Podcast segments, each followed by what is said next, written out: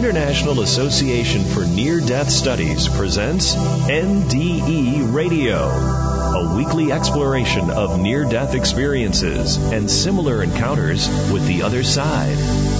Now, here's your host, Lee Witting. What happens to us when we die? Do we have a consciousness or soul that lives on? And if so, where does it go and what does it see?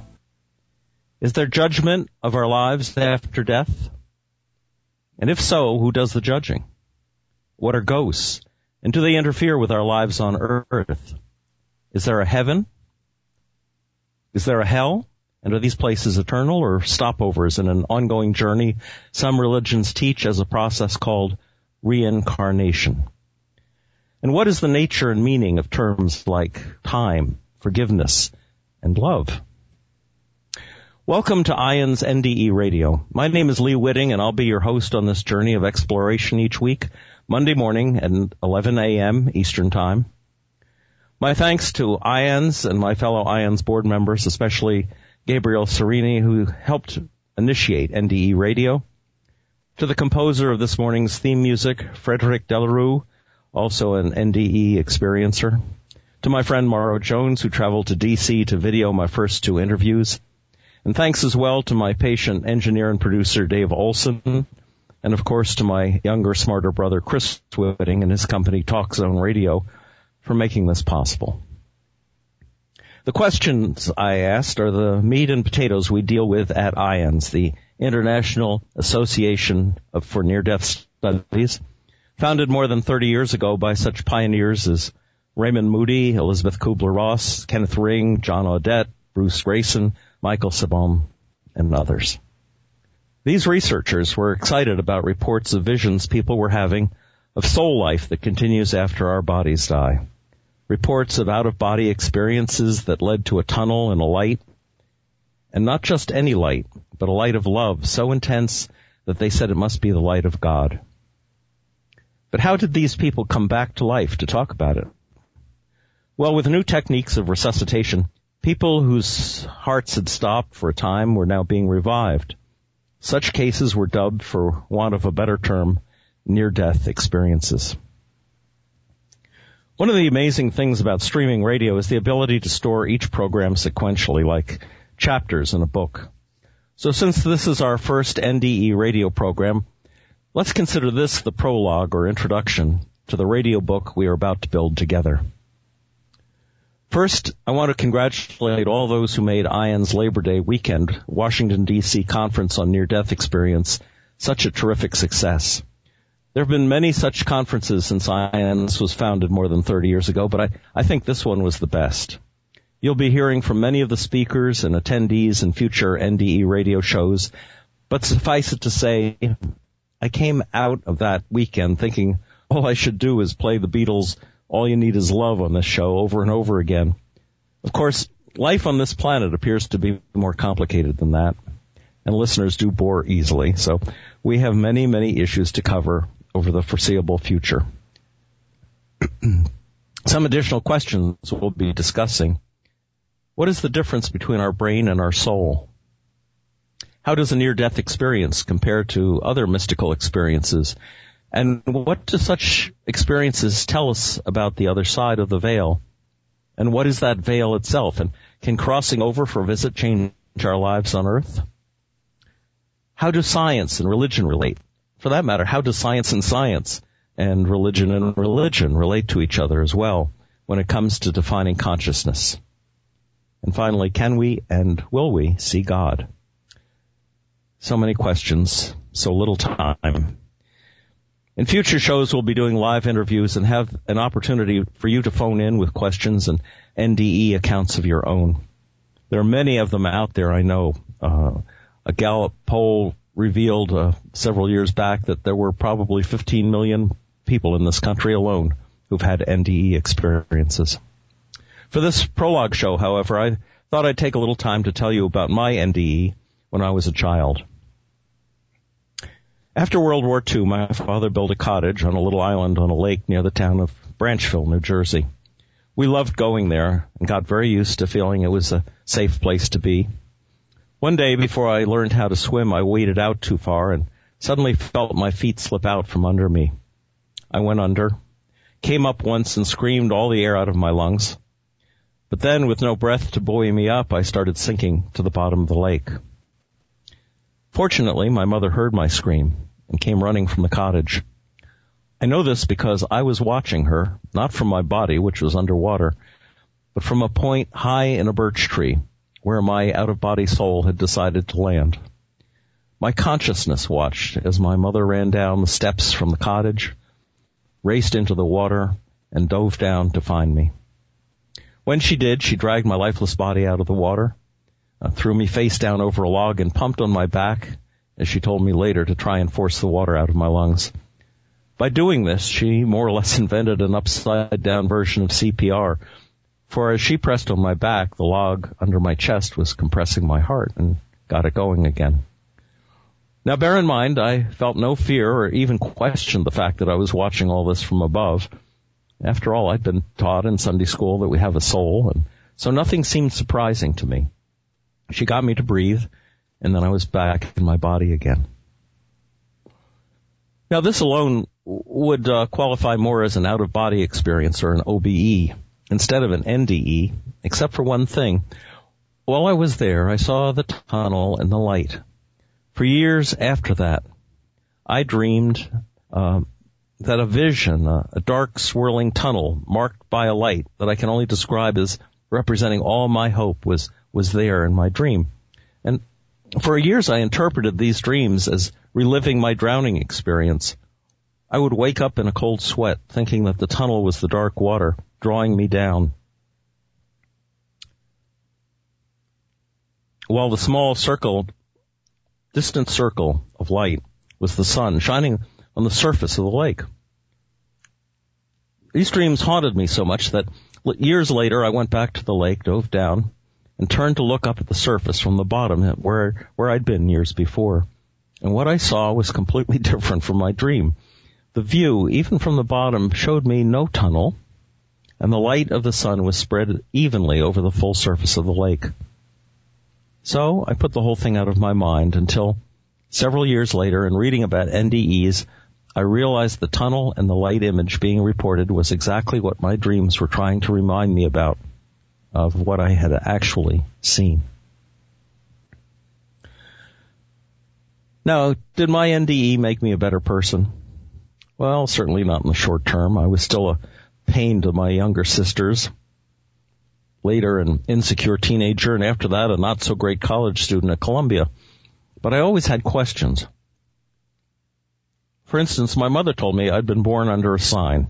She meant it as a joke because the sign she was referring to, referring to said, Jesus saves. It was fastened to the ceiling over the delivery table in the Salvation Army Hospital where I was born.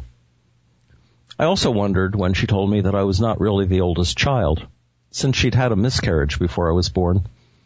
I wondered, and I still wonder, whether my soul was also the soul of my older brother, taking residence in my body after his body failed to thrive. Again, so many questions, so little time. But despite my failings, I guess there were some consequences to my NDE. First of all, my mother, who'd been raised Methodist, converted to Catholicism, partly, I think, in gratitude to God for my surviving the drowning. I had to attend Sunday school and get whacked on the wrist with a ruler by a nun who took no excuse if I hadn't memorized my catechism lessons for the week. For instance, why did God make me? God made me to know Him, to love Him, to serve Him in this world, and to be happy with Him forever in the next.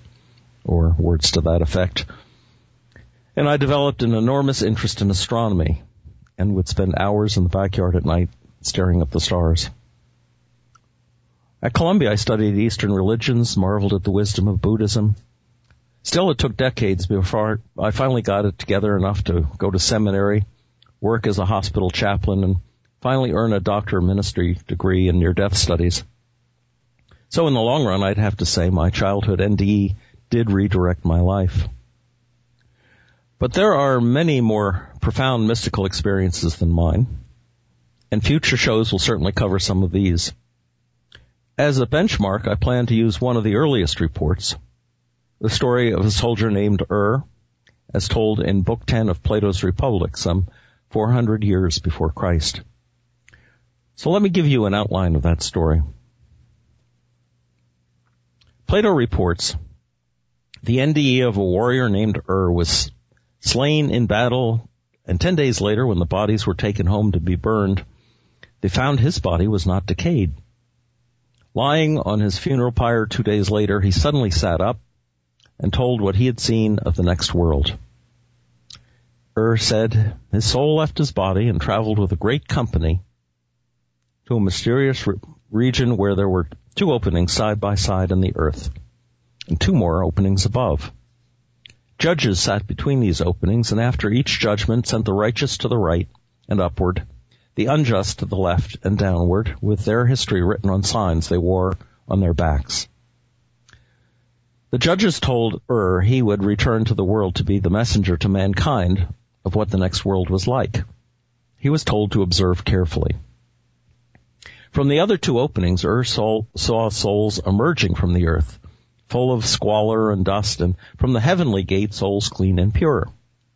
These souls seemed to have come from a long journey, and all gladly gathered in a meadow and encamped there, as if at a festival, and acquaintances greeted one another, and the ones that came from those earth, from the earth questioned the others about what it was like above, while those from heaven inquired how things were with those who suffered below. Ur said the punishment for the unjust was ten times the wrong they had done to others in their lifetimes. And a loud voice sounded if any souls tried to emerge before their sins were requited. This gathering of souls in the beautiful meadow lasted seven days, and on the eighth they began the journey to an intense pillar of light like a rainbow, but brighter and purer that extended from the earth to heaven. Indeed, it was the girdle of the heavens holding everything together. Within each whorl of light was another, eight in all, with a different color and a different siren or angel, turning round and round and sounding a single note that blended with the sound of the others. Each soul then chose the lots and patterns of their next life, declaring, the blame is his who chooses, God is blameless. Lots were thrown and fates decided. There was an interchange of good and evil for most souls, depending on how the lots were thrown, and after their future lives were chosen, the souls journeyed to the plain of oblivion, through a stifling heat till they camped at the river of forgetfulness. They were all required to drink a measure, but the unwise drank too much, and as they drank, they forgot all things. And after they had fallen asleep, there was thunder and a quake, and the souls were shot upward in their next, to their next births like shooting stars. Only Ur was told not to drink the water of forgetfulness, and then he found himself back in his body. Now this is a far more complete, but in some ways radically different description of most near-death experiences. So why would I want to include it in more contemporary stories of the experience? Well, for one thing, it was written about 400 BC, within a century of the Hebrew prophet Jeremiah and the founding of Buddhism by Gautama Buddha. In other words, Plato's report of Er's NDE was something like an Old Testament to the many thousands of stories that came to be reported starting in the 1970s, which we can loosely dub New Testaments.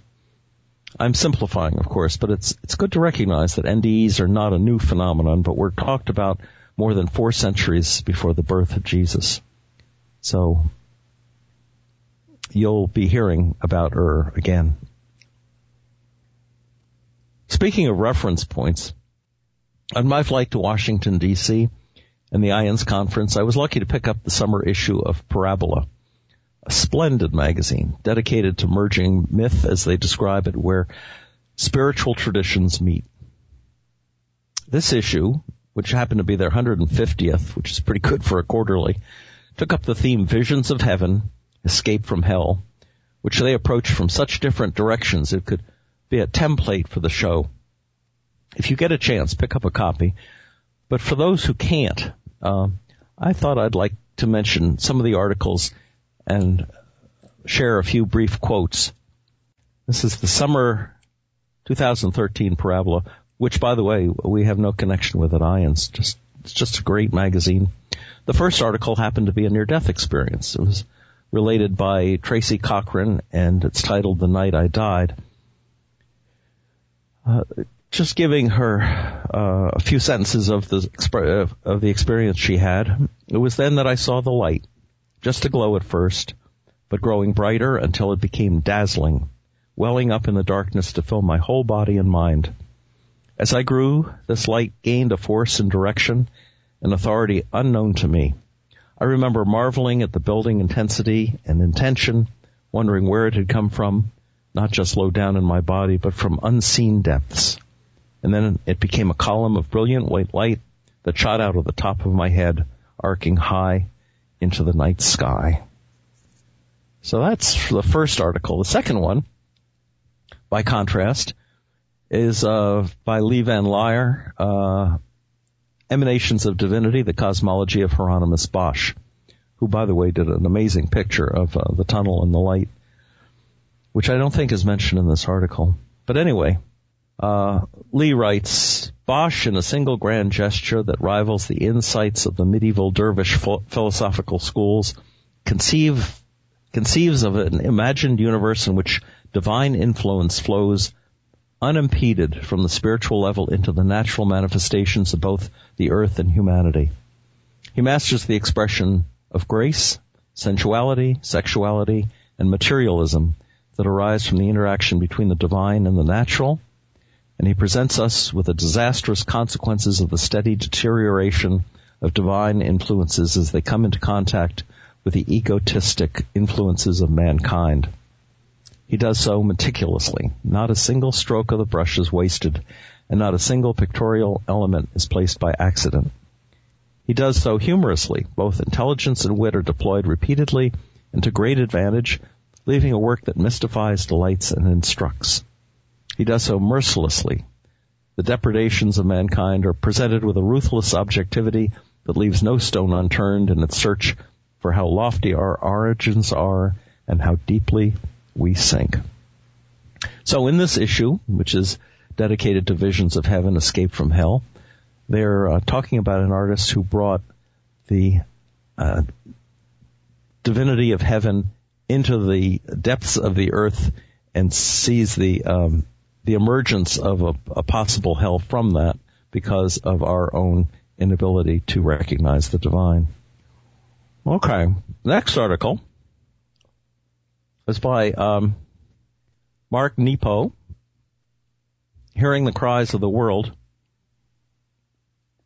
And he writes, um, I found that wherever I go through, that whatever I go through opens me to what others have gone through. This is the gut and sinew of compassion. Our own ounce of suffering is the thread we pull to feel the entire fabric. Having pinched a nerve in my back, I can feel the steps of the elderly woman who takes 20 minutes to shuffle from the bread line to get her milk. Having lost dear ones to death, I can feel the weight of grief that won't let the widower's head lift his gaze from the center of the earth where his sadness tells him his wife is gone, and so forth. Heaven and hell. Doug Thorpe uh, writes something understood. He tells about how he was a teacher and asked his students to describe heaven, and uh, he gets from one student. He says the only student he recalls uh, the description from John in the Bible. And I saw a new heaven and a new earth, for the first heaven and the first earth were passed away, and there was no more sea. And I, John, saw the holy city, New Jerusalem, coming down from God out of heaven prepared as a bride adorned for her husband.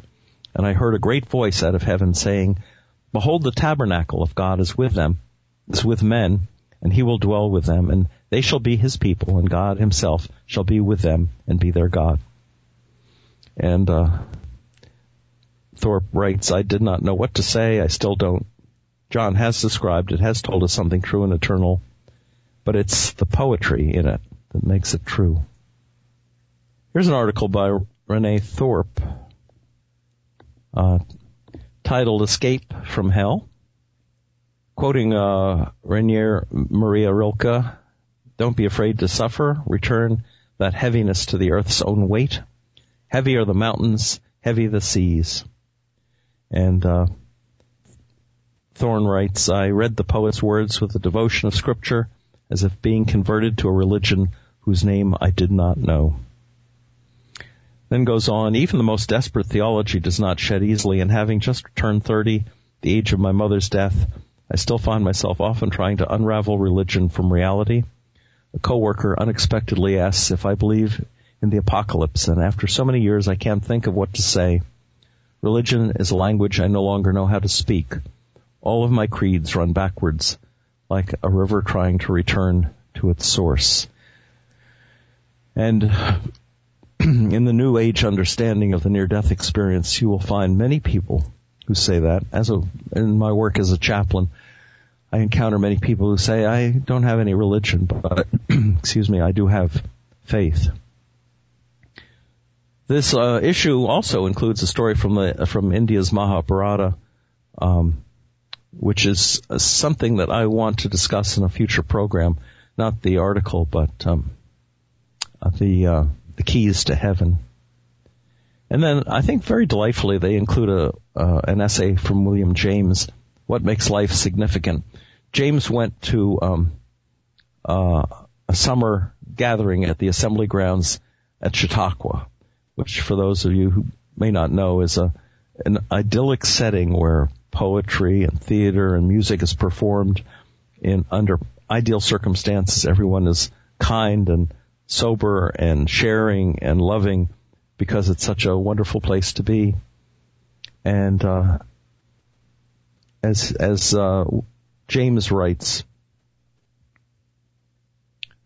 you have no diseases, no poverty, no drunkenness, no crime, no police. You have culture, you have kindness, you have cheapness, you have equality, you have the best fruits of what mankind has fought and bled and striven for under the name of civilization for centuries.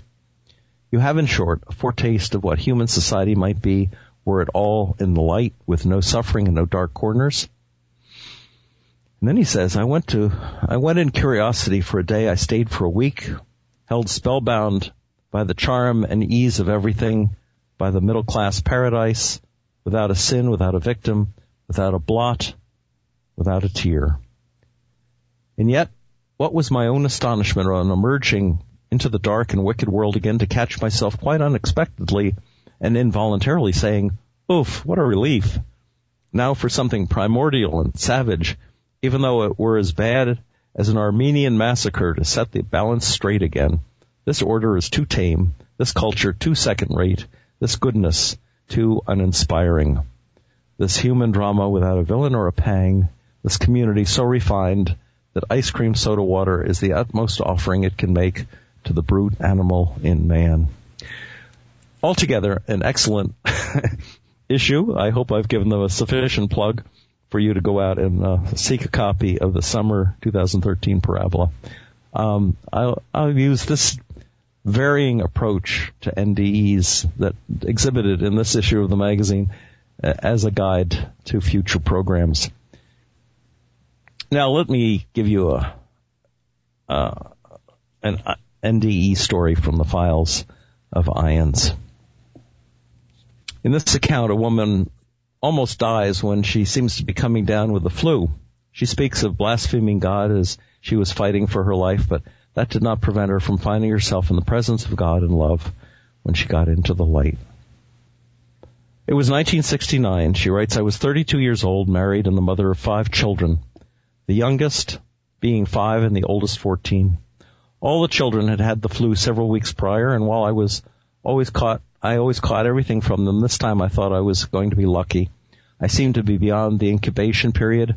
I had worked very hard this day cleaning the house, and when I went to pick up my husband from work, I suddenly noticed an unusually extreme tiredness. He dropped me off at home, and I went and went to get a haircut. I lay down on the sofa in the living room thinking a little rest would take care of me just fine. Four hours later, I had the most incredible experience in my life. Shortly after laying down, I began not to feel good. I, it started with waves of nausea and I figured I had not escaped the flu bug after all. The nausea was terrible, but was followed in a short time by hard, piercing, knife-like pains in my stomach. Next came a migraine headache, which I never had before since in my lifetime. Then teeth chattering, spine wrenching, body shaking chills such as I had never experienced before or since. At some point I got into really serious trouble. It felt like the blood was stopping coursing through my veins. I could actually feel my veins. It started at the outer extremities, tips, fingers, and toes, and began to move up my arms and legs in towards my, the trunk of my body. My brain was very alert.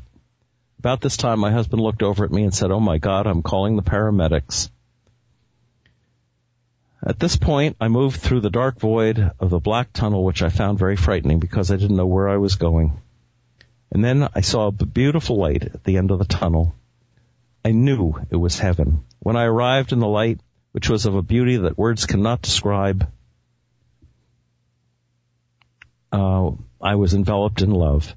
The love too was beyond what one could ever experience while on earth. I was not aware of any beings per se, but knew I was in the presence of God. That is just what it was, being in the presence of a knowing sense, not a visual being. I had a very quick life review and curiously re- realized the children I fought so fero- ferociously to be with, to raise now, now seemed insignificant as my childhood toys. Everything took on a different perspective in that other realm. I was given the knowledge of the universe which filled me with wonder and amazement. This knowledge is not kept when you return to the earthly realm. Suddenly I was back on earth struggling to get air from the third oxygen tank they had tried on me. The first two did not work. I was then put on a stretcher and taken to the hospital. At the hospital they kept asking me what happened. I was so confused and I certainly could not tell them what had happened for fear I would end up in the psychiatric ward if they had one. I was still in shock from the whole experience and could not place it in perspective. I also felt they, the staff, were trained professionals and they should be able to figure out what was wrong, as I certainly could not. 1969 was before research and publication of near-death experiences. Obviously, I could not tell anyone what had really happened or even discuss it for many years. When the first books came out, I still did not feel comfortable enough to even want to read them. It was in 1973 that I first told a dear close friend what had happened. My children and family did not even know. Looking back over the years, the experience has helped me tremendously. I usually feel a wonderful inner peace almost all the time, lack of fear of death. Our brain or our consciousness is our soul, which is what goes on forever and expands in the other realm. It is our eternal essence and is only housed very temporarily in our bodies. From the perspective of this other realm, our bodies become completely insignificant. Their significance is only of the earthly realm. While I enjoy life and feel life gets better with each passing year, I feel a longing to go home and not infrequently am jealous of those who pass on. I have a compassion for loved ones who are left behind, but find it very hard to grieve for anyone who has died. And honestly, it's impossible for me to feel grief for one who has passed on. My faith is rock solid, she writes, and I find at times I have a certain knowing about things I cannot explain. I believe in miracles and angels or spirit guides and pray frequently every day and throughout the day. It is ingrained and a complete part of my life. My prayers consist of talking and listening and giving thanks for all my blessings, of which I believe I have many. Church, when I can attend, is a treat, but I do not see it as a necessity. Well, that's it for our opening show of NDE Radio. If you'd like to hear the show again, it will be archived at our website, nderadio.org, and uh, you'll be able to find many more stories like the ones I've been uh, reciting at IAND's website, I-A-N-D-S, the International Association for Near Death Studies dot org. I-N-D, I-A-I-A-N-D-S dot org. For more information on near death experiences and for the work of IANDS, check it out and be here next Monday, 11 a.m. Eastern Time for more NDE radio. Thank you all for listening.